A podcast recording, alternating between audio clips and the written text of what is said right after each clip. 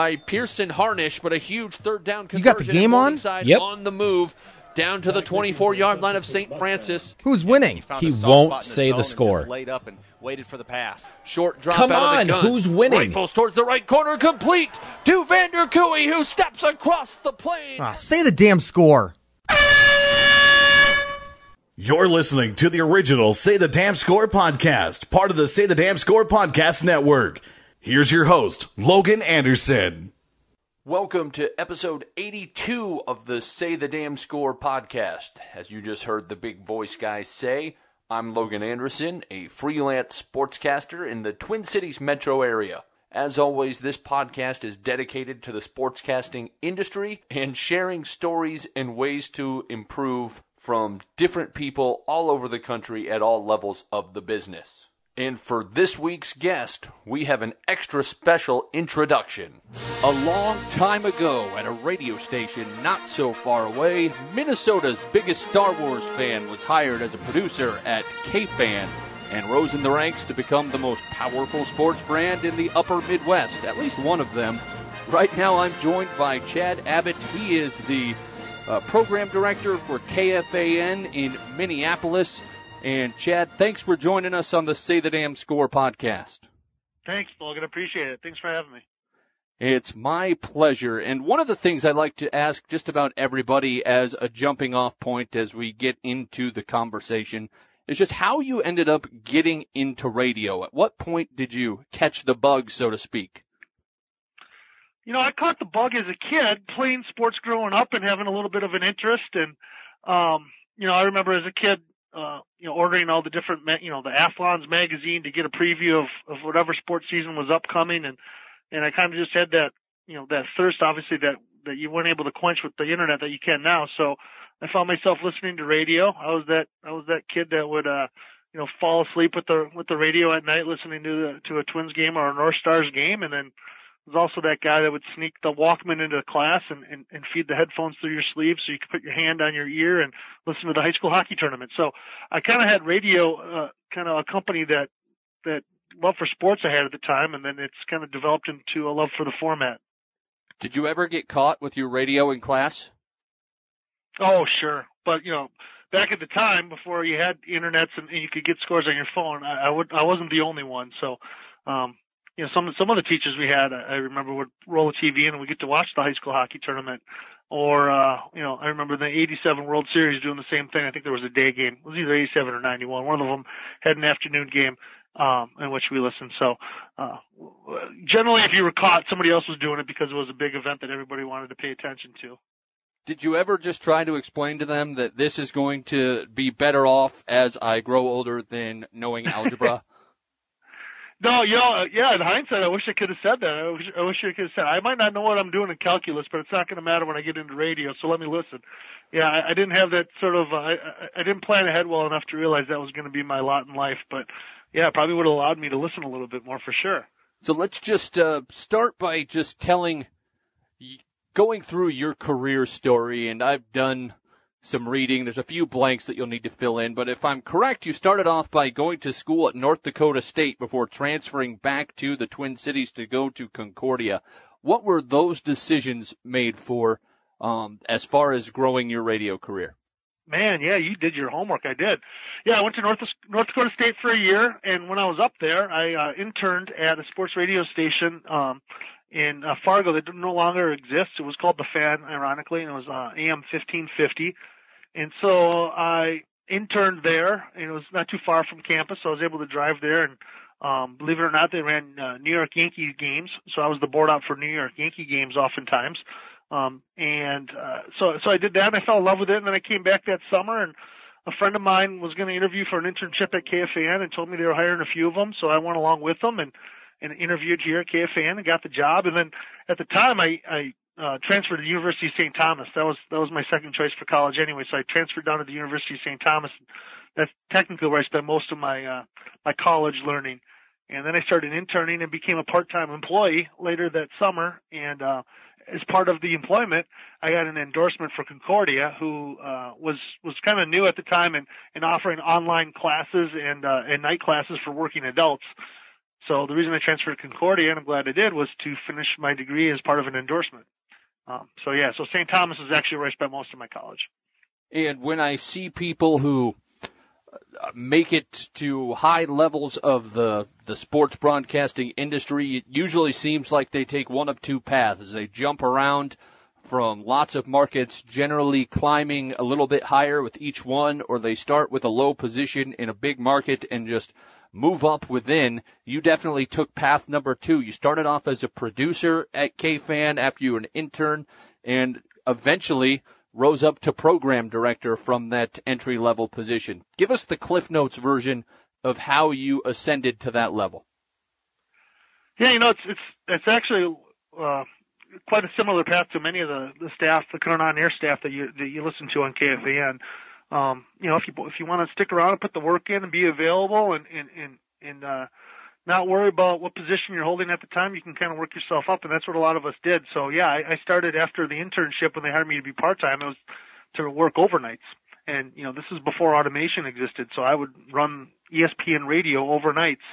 And then when they needed something during the day, I should I would just always say yes, just always say yes, and that, that included nights and weekends. And if you put the work in and, and you you know allows you to it allows you to to to learn a lot at the same time. So um, I, I didn't see any reason to not uh, do more. You know, a lot of a lot of times people will wait for the paycheck before they'll start saying yes, or they'll wait for the opportunity that they want before they'll say yes. And and myself, as well as a lot of guys here in the in the office, just did whatever we could to help out and learn about the business and and to to show our to show our value. So that's kind of what I did. I just just kind of worked my way up, and every time there was an opportunity to do something, I would do it. And whether it was hosting a PSA show or helping them do commercial production or running to a press conference or whatever it would be, um, just just said yes a lot until uh, until they realized that we all were creating enough value and enough knowledge that we could be useful in, in, in many different ways.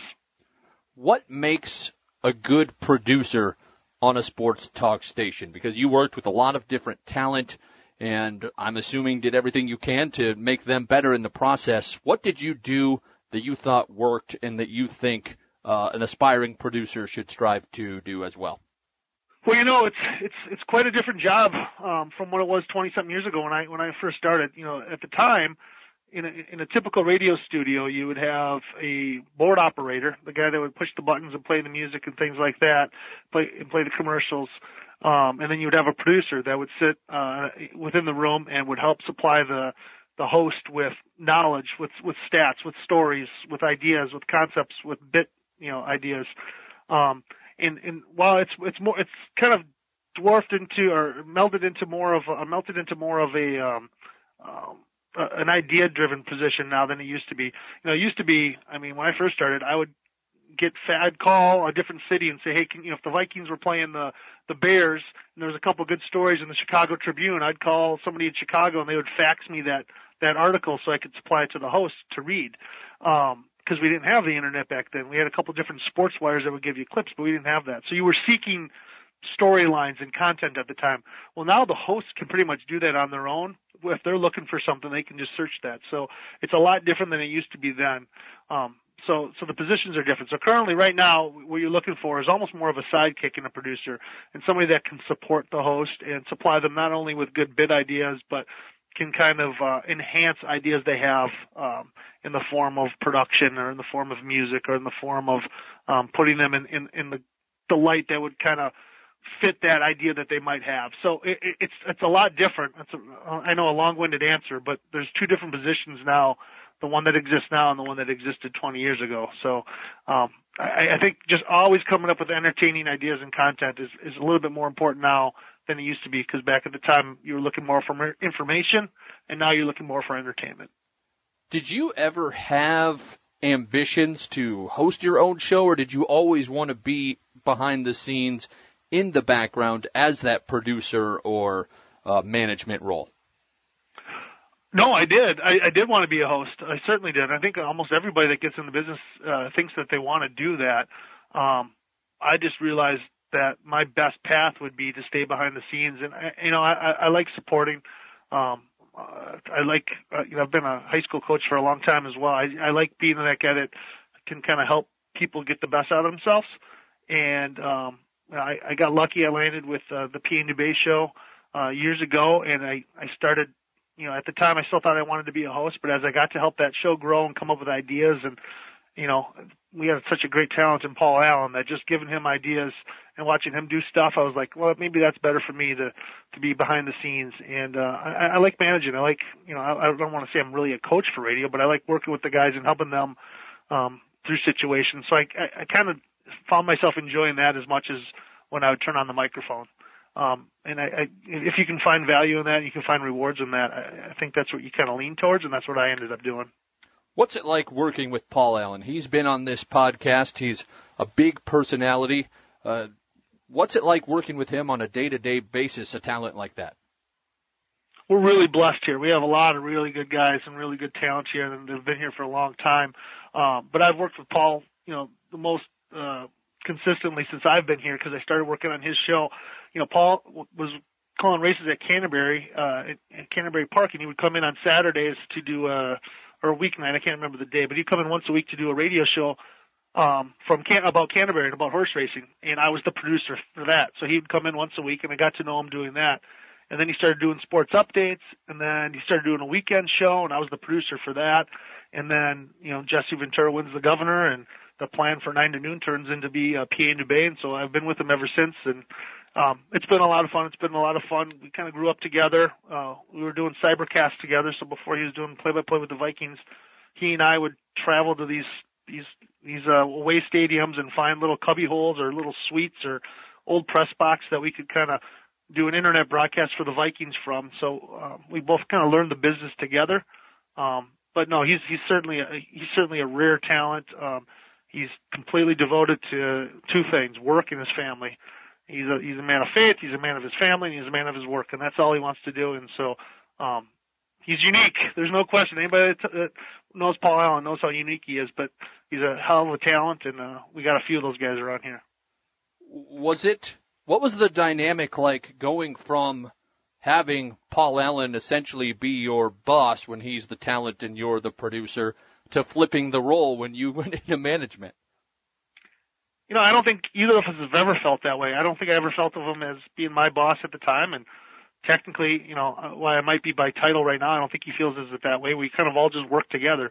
The only boss things I do with him is help him with things that a boss would, you know, whether it's you know all the behind the scenes stuff that goes into it or the business operation kind of stuff. But um, he never was a guy that was telling me what to do when I was producing his show, and I've never really been a guy telling him what to do when I'm the program director and he's doing his show. We we we've we've kind of struck a relationship like that. He's almost like a big brother to me, and a lot of these guys have been like that. Um, but so I, it's never really neither of us have really felt like one's a boss over the other. I don't think that's ever been the case with us. So you mentioned that you thought that you figured out that your talent was essentially identifying and working with talent. And at KFan, you have a, a really wide variety of different kinds of shows that you have. Uh, talked about Paul Allen, uh, Common Man in the afternoon is completely different. Uh, how do you identify talent uh, that you know will fit your market and particular time slots? You know, I, I think one thing I've always looked for uh, with all the guys that we've hired, you know, over the years, you know, obviously Dan Barreiro and Dan Cole were already here, um, but the, the support staff and the and the shows that that come with it, we've always looked for personality and entertaining uh, uh, factors that they might have more so than stats and information. Um, sports radio is a format that still, I think, is a little bit archaic in which people think they need to be always providing stats and information. Uh, I think just like any sort of entertainment, you want to keep the uh, the viewer or the listener uh, excited, entertained, uh, provoked. Um, you want to give them reason to want to come back and return. And um, you know anybody can get stats nowadays. So so we've we've focused on the entertainment, and we have shows, our conversations about their upcoming shows, it's it's with that in mind. So um, whether it's hiring you know Brandon Molesky, Justin Gaard, Corey Cove, Paul Lambert, Eric Nordquist, uh, Chris Hawkey, those kind of guys that that came in you know a little bit younger than than Dan Cole and Dan Barreiro. They were all entertaining. They all had great ideas. They're all super hard workers. Um, but never in the conversation was tell me your thoughts on man-to-man defense versus zone. Tell me your thoughts on the bullpen. Those are never parts of our conversations. Our conversations were always, uh, give me your ideas. How are you going to be entertaining? What, what kind of bid ideas do you have? Um, and you just kind of once they once you once you understand that, you just trust them to go out and, and do that, and kind of trust them to go out and make plays, and they all do. And you mentioned that it wasn't particularly difficult to work with anybody on the staff, but you know, I know a lot of radio people and I know just about all of them have big egos and I'm sure at times uh, over a long period of time have clashes and disagreements and I guess what is the key to keeping everybody happy from your position and managing conflict when there is one? Yeah, you know, it's funny you say that. When I when I did take over as program director, that was the main thing I wanted to do is just make sure that, you know, everybody got along to at least to the point of respecting each other, and and we've been lucky to have that. Um, it's it's it's not like unlike any other business. I mean, any other business, if you're in a sales job, there's probably some guy that does the best uh, job selling and makes the most money and has a little bit of an ego because of that. Um, and any manager has to manage their employees, and and, and every employee is different and has different needs and wants and and and requirements. And you know, yeah, everybody's everybody on KFAN has found success, but I don't think any of them have really let it go too far to their head. Um, because if you look around, we, we got the hardest working guys in the business and in the format. There's no, there's no question in my mind about that. Um, well, most of them. Um, but they, so they, so yeah, there's, there's clashes at times, but I'm not, I'm not even kidding you. We're pretty lucky. They all get along. We, we all have a good time with each other you know, occasionally we'll hang out outside of the office, but for the most part, everybody comes to work with their friends during the day, and then we leave to go back to our families and our other friends at night. Um, there's never really that dread of going to work with somebody or how am I going to deal with this guy. Um, there's certain topics and subjects that come up that might, you know, rub one guy wrong more than the other, or there's certain things that we have to ask them to do as managers that you know none of us want to do, and some of them will be more willing to do it than others. Um, but everybody's got their own, you know, their own their own ticks, I guess, and and that goes to be said, I would imagine, in any business or any walk of life. So um, you just get to hear our guys talk about it on the radio every day, as opposed to the guy that's working in the office that you know will go home and tell his family and friends, but you know the general public wouldn't know. So egos, yeah, they're a part of the business, and I've been around them, and I get, uh, you know, I have the opportunity to work with a few different radio stations across the country at times, and I, I'm not just saying it. We're pretty blessed here because for the most part, our guys have. uh have remembered where they came from and have stayed pretty humbled and, and, and continued to work. What I always chuckle about when I'm listening to your guys' station is that how much you kind of allow your talent to to almost poke fun at you on the air.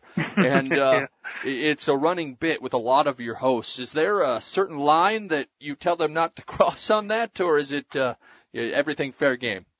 Yeah, no, I mean they don't get personal. I mean you open with the Star Wars bit. You know, I, truth be told, I'll let you behind the curtain. I can't stand Star Wars, and that came up because I was telling one of our guys to move on because they were talking too much Star Wars. And so, of course, rather than do that, they wanted to make fun and make it be like I really wanted them to. So there's things like that that I can roll with. I can get made fun of.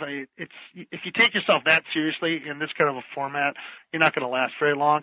And so, uh, if it gives them a sounding board or it gives them a bit and, uh, and, and kind of lets listeners like, yeah, my boss bugs me when he does that too. I, I'm fine with that. It doesn't bug me at all. Um, there's no line that we've really uh, addressed or drew out for the guys. It's more, uh, I think everybody just realizes you're not going to get too personal, and they don't do that with most of their subject matter, and they they generally don't do that with me either. So, no, I've never really had to draw a line. I, I, I don't mind. They can they can do what they want as long as it keeps them happy and keeps them coming back to work every day. I'm fine with it.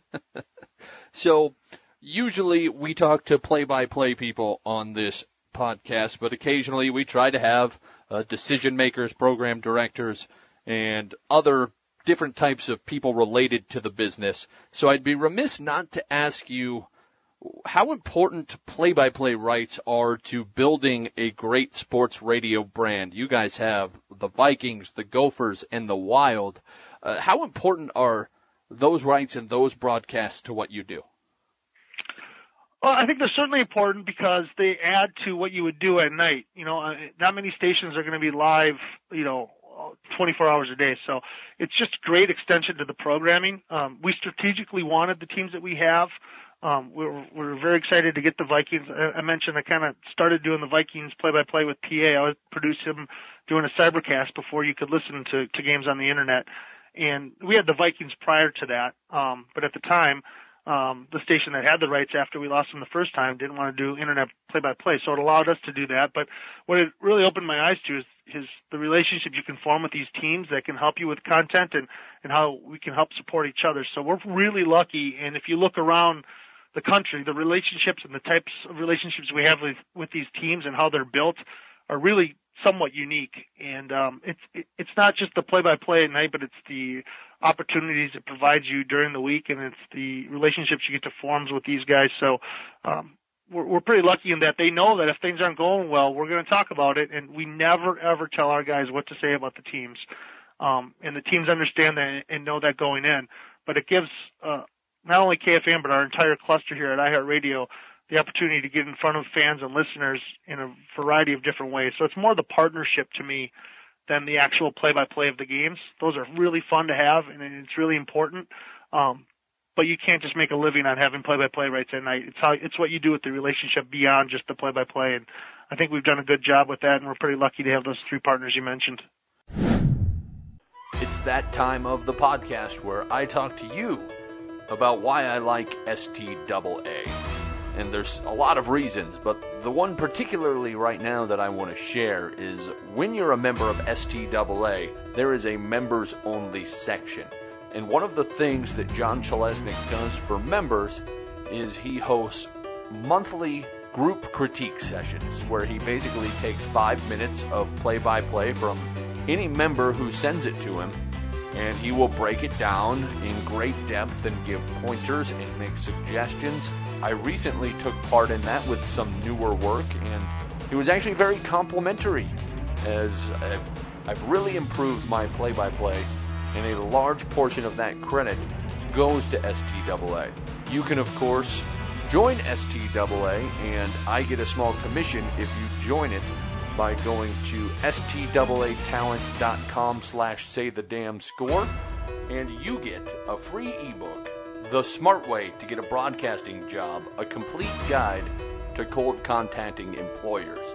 That's written by john chelesnik i use personally a lot of the methods in that book in order to reach decision makers in the market that i'm in. So it's an excellent bonus and if you sign up now the sooner you get started, the sooner you can work on getting better. So, again, sign up for STAA. If you're on the fence, there's no better time than now. STAAtalent.com slash say the damn score. Now back to the podcast. So I'm sure that you get uh, badgered with emails just about every day from uh, up and coming or relocating broadcasters trying to get your attention. What gets your attention and what do you look for in a young up and coming talent that may want to get a foot in the door? Uh, well, there's a few things, and again, like we mentioned earlier in the in, in the in the podcast, it's it's evolved. It's changed a lot. Um, before, you would say, go out, find a job, get some experience, you know, and bring that experience back. And I still think that's priority number one. Um, but a lot of those jobs in small town markets don't exist, sadly enough, anymore. And so you kind of have to get creative. And, and you know, there would be times we'd say, take a tape recorder, go sit, you know, up in the uh, upper bowels of a stadium and do play by play, or you and a buddy do a show together on a tape recorder and send it in. Let's see what it sounds like. Because everybody says they can talk sports, but it's not about talking sports. It's about being entertaining. Um, and the same goes for play by play. Um, but now you can kind of do that through podcasting. So that's one thing that podcast allows you to do. You might not get a lot of listeners, but it gives you the reps. So you're looking for somebody that has some reps, some practice, some think, some uh, experience doing a variety of different things. And in all media businesses nowadays, you need to be able to do more than, you know, you can't just be on TV and only do TV. You're gonna, a lot of those TV guys will do some of their own editing, they'll do some of their own filming, they'll do some writing. Same goes for radio and newspaper.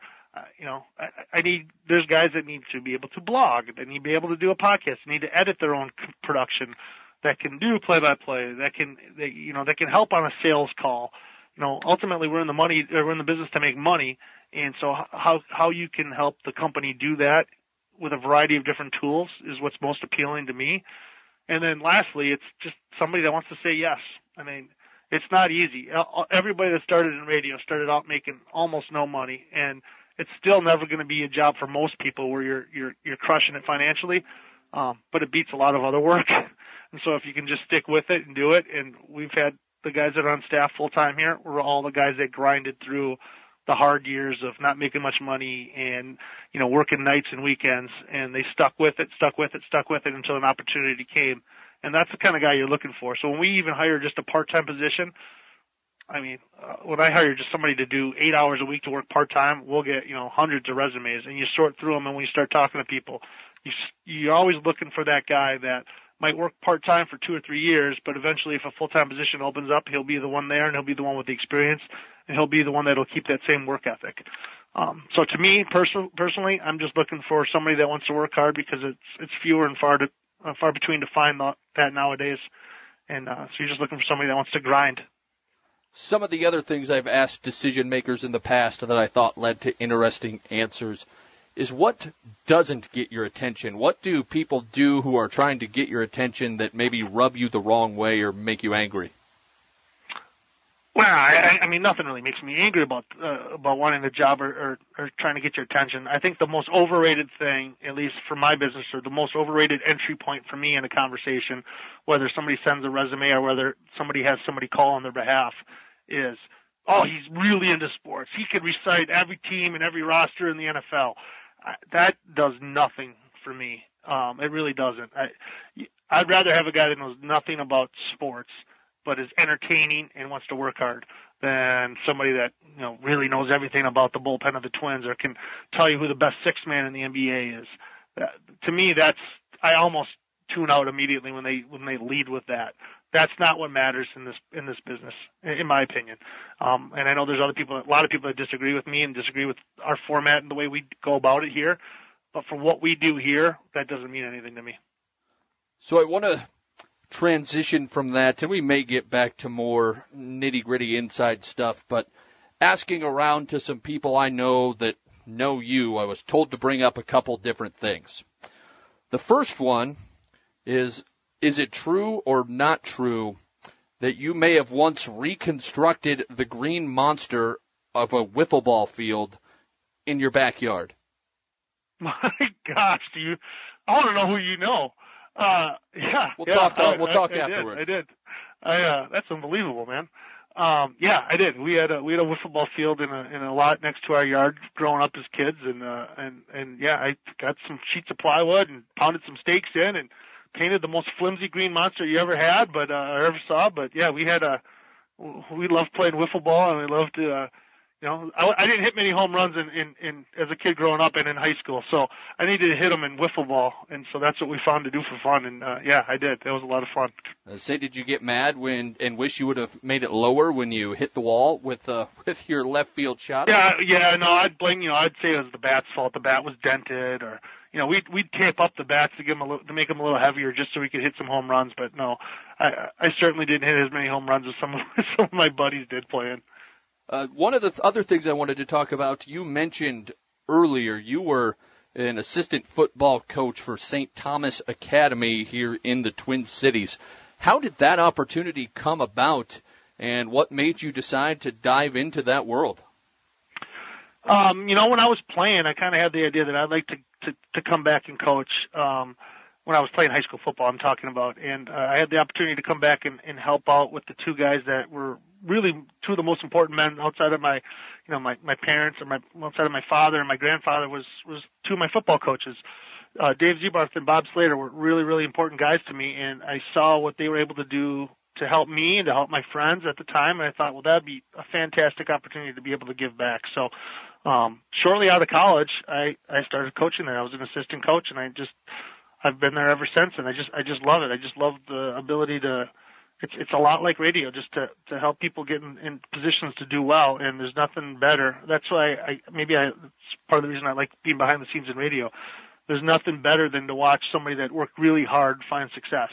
And if you can help them do that, um, it's, it's even more rewarding. And, um, that school and those guys I mentioned were really important into who I am and what I became uh, with my career and um, stuff I learned while playing high school football, which I think is the greatest sport there is.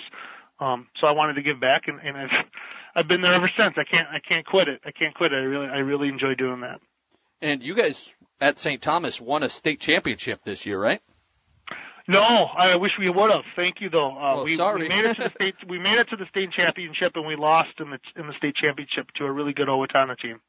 All right. Well, sorry for bringing up bad memories, but uh, That's all right. We don't, you know, we really, really want to win a championship someday. It's been a long time since we have, but uh, if, if you're coaching only to win a state championship, you're probably not coaching for the right reasons. what about coaching have you learned? What have you learned from coaching that's made you a better PD? Know, I kind of, I kind of just mentioned it. I, I think it's putting guys in positions to do well. Um, you know, when you when you practice during the week, you, you practice and you try to give your players, you know, get them the best, you know, help them become the most prepared they can to do well in the game, and then you know to, to do well and to learn from things like that. But specific to the game and to performing, you try to get them in the best position to perform well.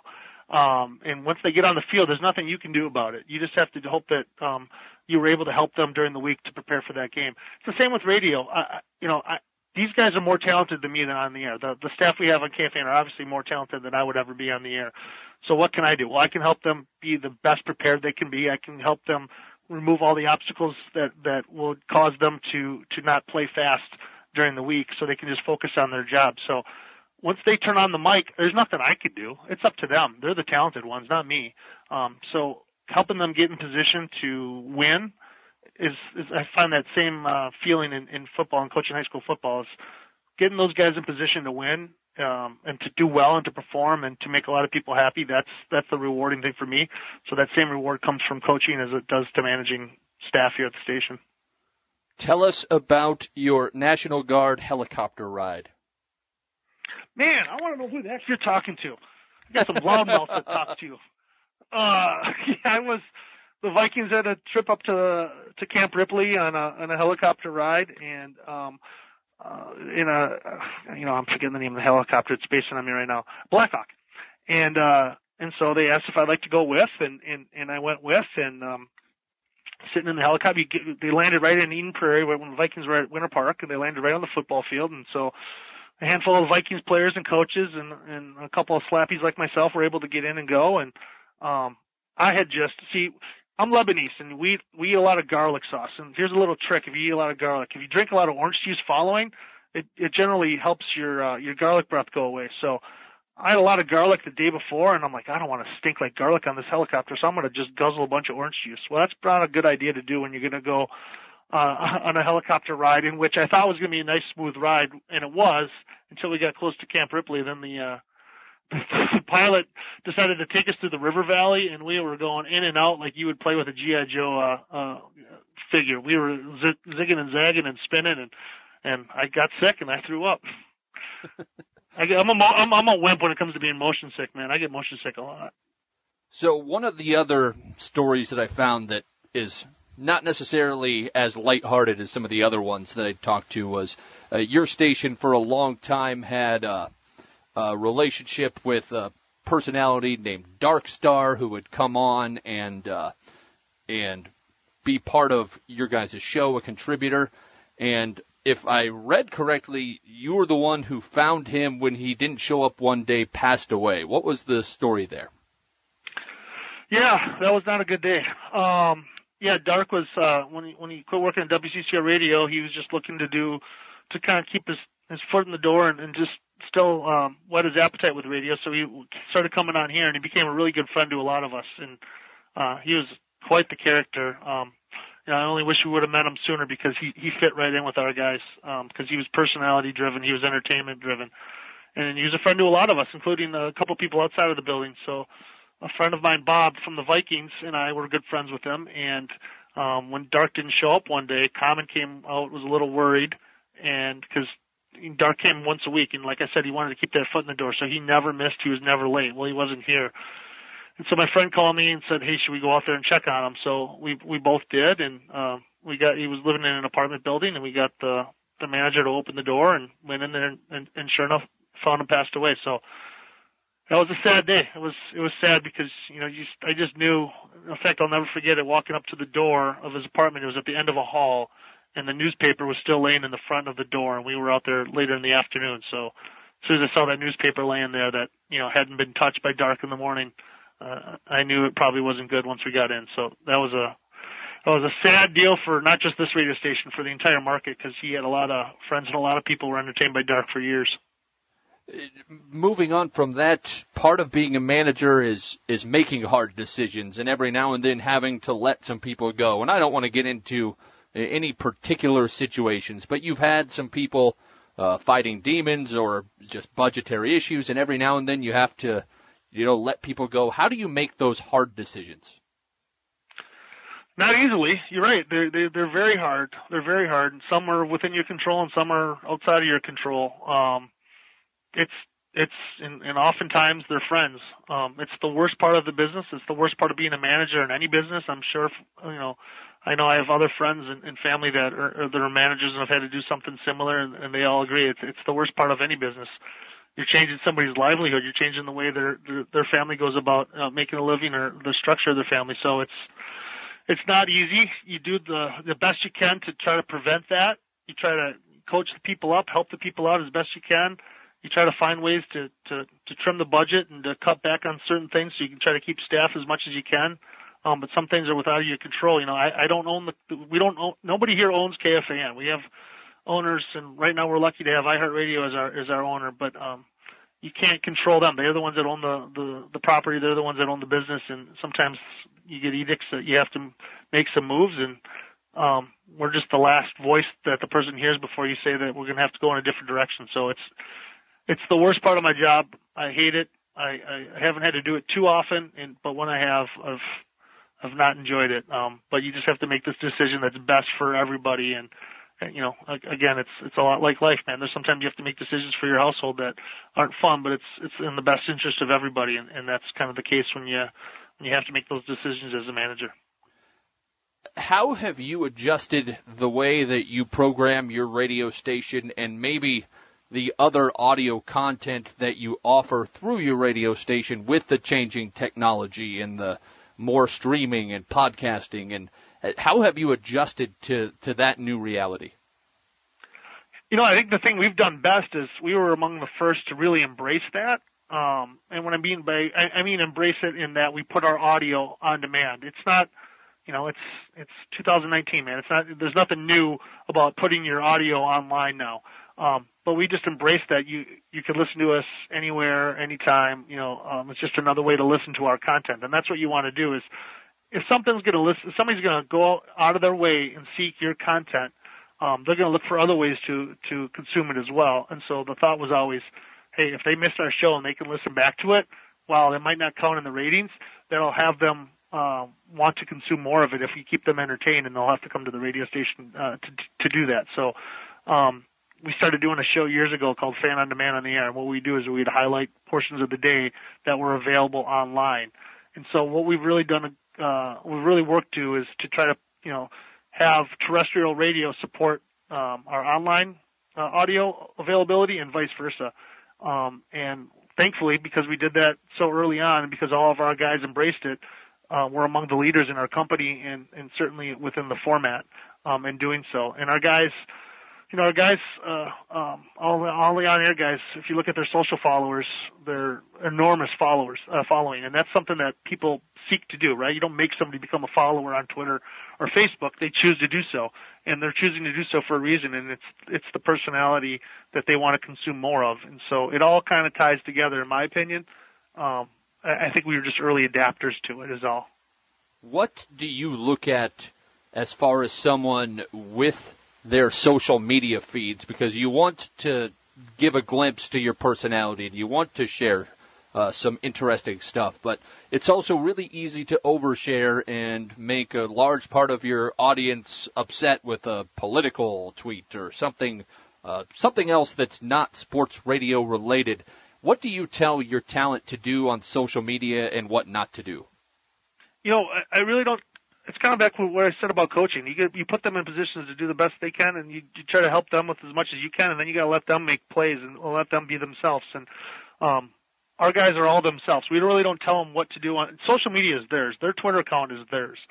They own that. We don't tell them what to do and not to do. Now, if they might, if they tweet something about a client or about a listener or do something that's you know off color to a certain extent, you might say, you know, hey, let's be careful there because that could affect you and the business and you know your career. But I haven't had to do that almost ever with anybody. And again, I, I, it's not my position to tell them what they can and can't say. We want them to be themselves, and we want them to be themselves when they're on the air. So, uh, as I mentioned, it's just an extension of their show, and it's an extension of their brand. So, a podcast is an extension to their daily show, and their Twitter is an extension to their personality that's on that daily show. So, um, if they're being themselves, they'll keep people entertained, and, and that's our that's our main goal.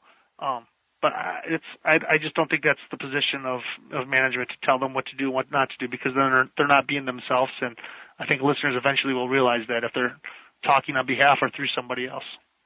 I think I read somewhere and I I couldn't find it again, so I'm not 100% sure, but I think I read that you guys had uh, maybe the biggest market share uh, for a sports radio station of any market in the country. I'm not 100% certain on that. I couldn't find the stat, but so you guys are doing extremely well. Yeah.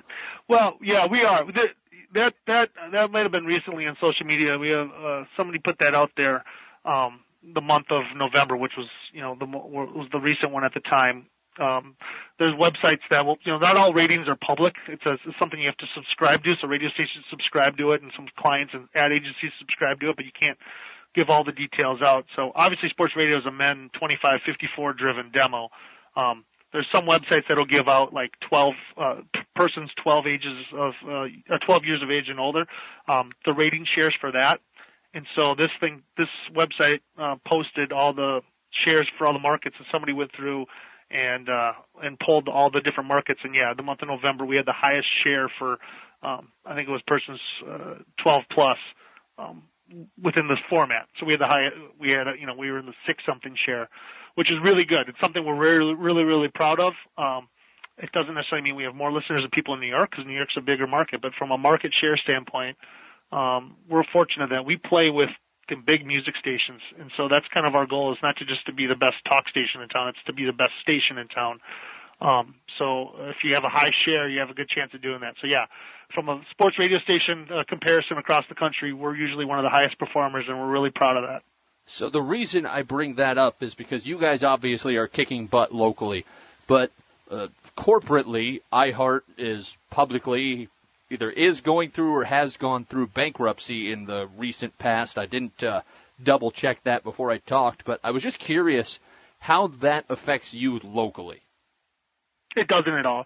It, that that's a that's a you know, that's a banking, um, you know, I'm not, I don't, I don't want to speak out of turn and give out more information than I'm supposed to, but that, that's a financial investor, um, negotiation that's going on there. That's, um, from the company that acquired us and the company that sold us. That, that hasn't really affected anything we've done.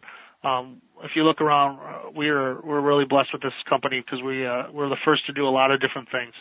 And, um, not once has it been, hey, we got to tighten up the, the belt strings here or the, the belt loop here because, uh, we're going to have to pay some creditors back. You know, it's we operate smartly, and we have to do that on a local level. Um, but I mean, we've we've we probably got one of the highest payrolls in the in the market. I mean, uh, in the format as well, because um, we've got guys that have been here a long time, and the company sees the value in the, the talent that we have, and um, it, they, that's never stopped us before. So it's it's an overrated uh, aspect of uh, of our business, I think. I think it was 2011. You guys switched from an AM signal to an FM signal, which at the time was, I mean, that happens all the time now, but wasn't happening a lot then. If I remember right, there was a little bit controversial. Uh, any, just kind of walk us through that decision and that process. Well, you know, we weren't able to do it until we became became really successful on the AM dial. I, th- I think um, it's it's it's something that certainly helped us, but it's an overrated part of our story in that we had personalities and we were doing very, very well from a rating standpoint. And that allowed the company to make the decision at the time, like, all right, well, if we're going to give up this much ratings and revenue on an AM signal, how much more can they make on the FM signal? So if we weren't successful on the AM station, on the AM side of things, we never would have made the switch to FM. So that's what we had to do from a financial standpoint is like, all right, well, we, we make this and from a rating standpoint, we get this. How much more is that going to increase? Um, and so we were able to do that. Um, but it was all driven by the personalities that we had. That it, frequency is certainly helpful, um, but especially nowadays that you can listen online and you can listen through apps and you can listen through your phones.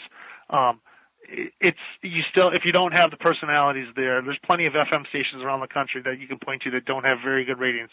Um, you have to have personalities and you have to be entertaining. So um, it was just a way for us to take something that was good and make it great, and we were able to do that uh, by making that switch in 2011.